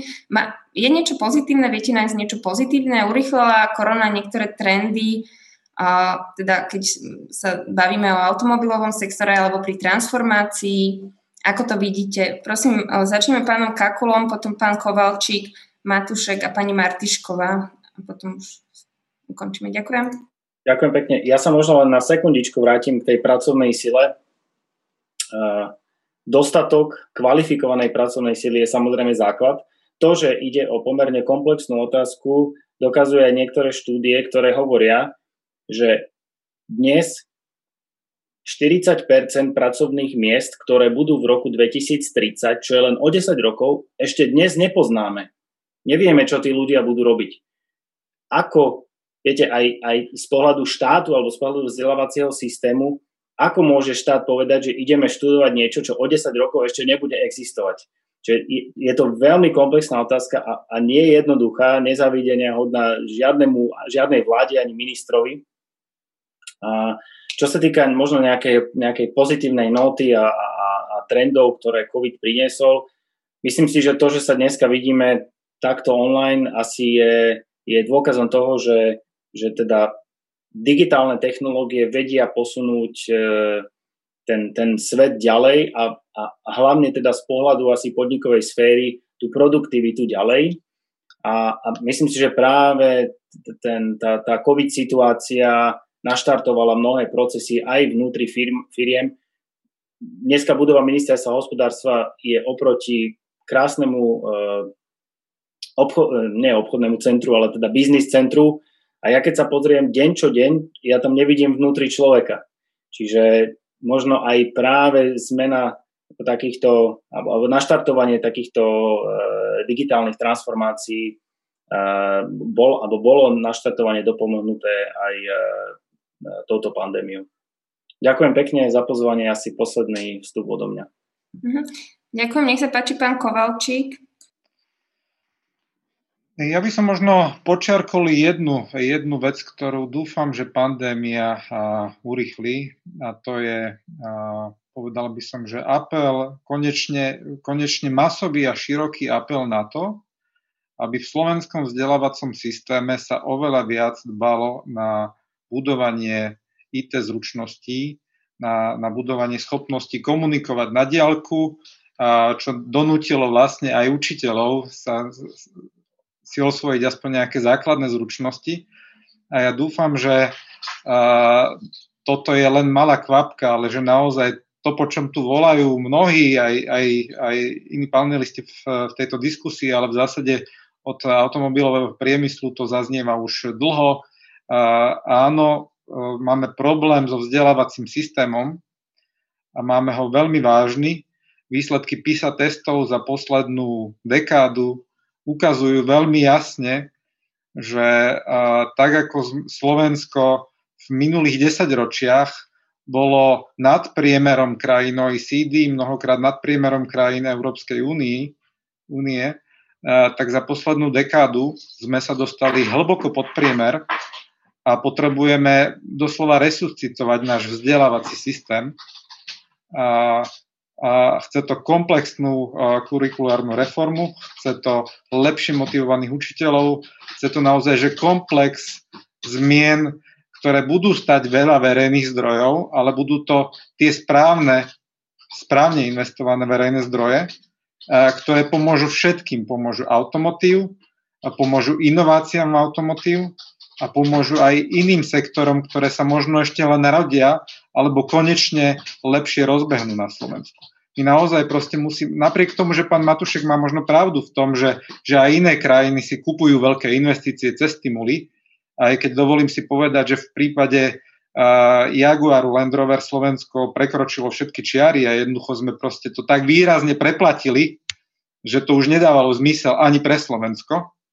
Uh, a, a potom sa nemôžeme čudovať, že v prípade investície BMW zase preplatil nás niekto iný. Hej? Toto je cesta do pekla. Naozaj začníme robiť reformy tam, kde sme zaspali, míňajme verejné zdroje na to, aby sme urobili takéto reformy, ktoré pomôžu všetkým. Či už tým, že tu opäť budeme mať kvalitnejších absolventov základných stredných škôl, či už tým, že podporíme vytvára, vytváranie klastrov a lepšiu spoluprácu univerzít s, vý, s výskumom, s priemyslom, a, a takisto tým, že budeme ale zásadným spôsobom redukovať byrokratické zaťaženie, aby podnikatelia nemuseli venovať administratíve 20% svojho času, ale možno 3, 3 svojho času. A potom sem prídu aj tí, ktorí sú kreatívni, ktorí prinášajú inovácie a ktorí ale vždy utekajú z krajín, kde ich ubíja administratíva. Ďakujem pekne. Pán Matušek? Dobre, ja to skúsim uzavrieť tak e, pozitívne. Dobre? E, prvú vec, ktorú by som na záver chcel spomenúť, je uhlíková neutralita. Slovensko má jedno veľké šťastie, že všetky OM, ktoré sú na Slovensku usídlené, majú svoje plány, ako byť uhlíkovo neutrálne do roku 2050. A tieto plány sa netýkajú len ich domovských krajín, ale týkajú sa všetkých závodov po celom svete. Po všetkých, kontinent, po všetkých kontinentoch. A to isté platí aj pre dodávateľov. Takže na rozdiel možno od štátu, my tie plány ako výrobcovia eh, a dodávateľia máme a budeme ich, a budeme ich robiť. Druhá vec, ktorú by som chcel povedať, je, že Zväz automobilového priemyslu spolu s Asociáciou priemyselných zväzov dali sme do plánu obnoviť tri projekty, ktoré sme predstavili aj na ministerstve hospodárstva, na ministerstve dopravy, na ministerstve financií a neviem, kde všade ešte.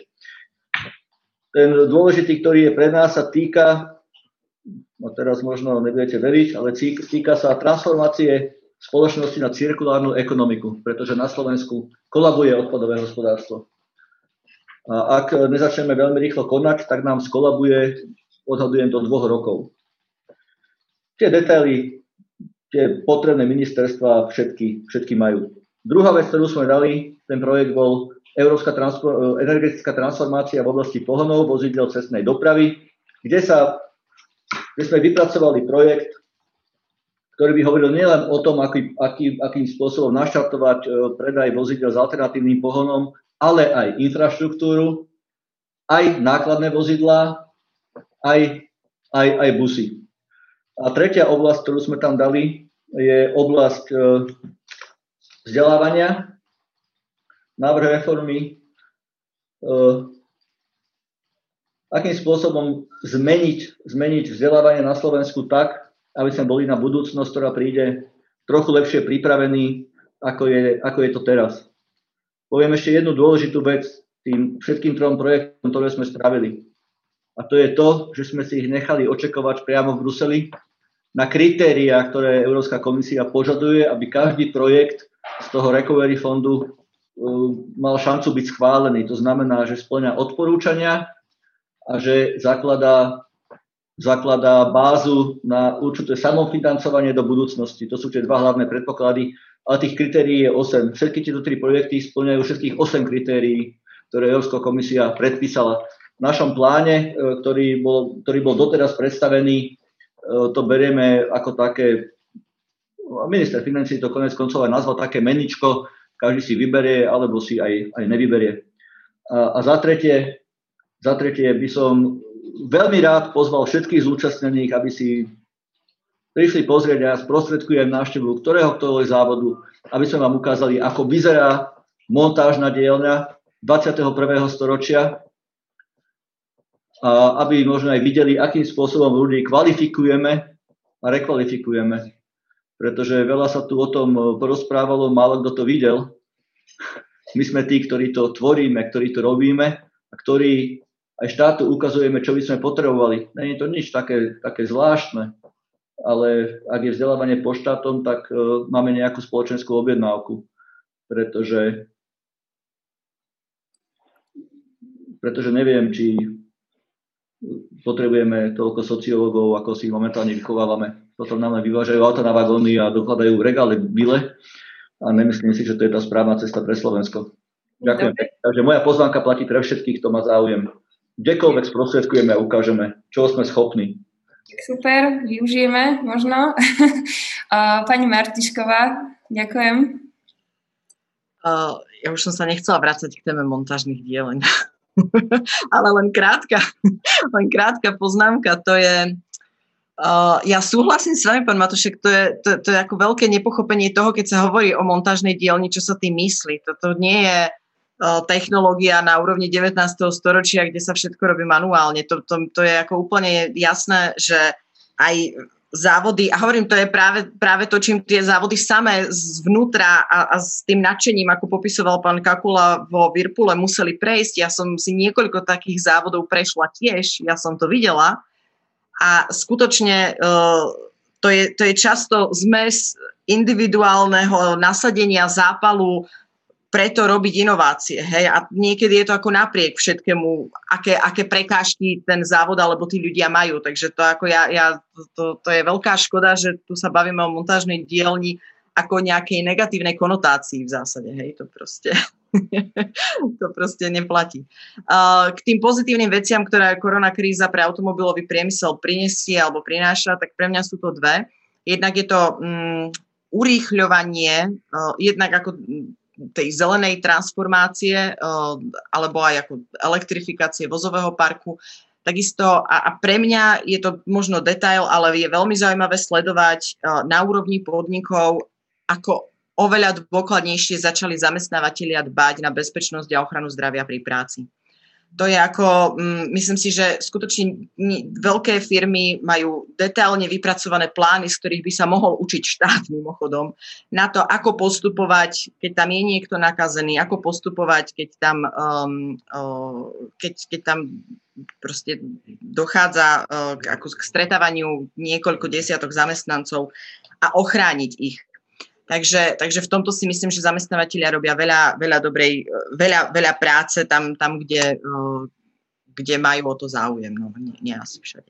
Um, takže to sú za mňa dve také veľmi pozitív, dva pozitívne trendy v uh, automobilovom priemysle. Ďakujem veľmi pekne. Um, som rada, že sme to skončili na takúto pozitívnu a zelenú notu. A, takže dostali sme k záveru našej diskusie. Chcela by som veľmi pekne poďakovať všetkým hosťom, ktorí prijali uh, pozvanku, zúčastniť sa jej.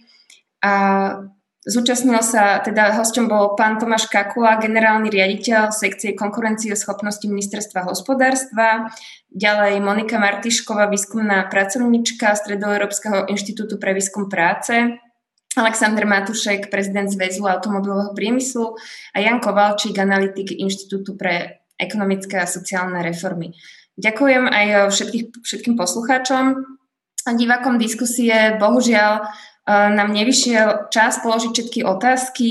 Tie otázky, ktoré ste posielali ako registrovaní účastníci, som sa snažila zakomponovať e, do tých jednotlivých oblastí a tém diskusie. Ehm, neznamená to však, že nemôžu tieto otázky alebo podobné otázky zaznieť na iných podujatiach. Ešte ich budeme mnoho organizovať aj do konca roka. Ehm, budú sa týkať či už aspektov obnovy ekonomiky po koronakríze alebo transformácie a dekarbonizácie energetiky a priemyslu. A na budúci týždeň vás napríklad e, vieme pozvať na diskusiu o kontrole zbraní v postpandemickom svete, a na 1. novembra a decembra e, to bude výročná veľká konferencia k dekarbonizácii slovenskej ekonomiky, kde budeme mať určite zaujímavých speakerov. Opäť teda ďakujem vám za účasť na dnešnom podujatí v mene portálu Euraktiv a Slovensko a radi vás uvidíme aj na ďalších podujatiach. Dovidenia. Dovidenia. Dovidenia. Dovidenia. Dovidenia. Thank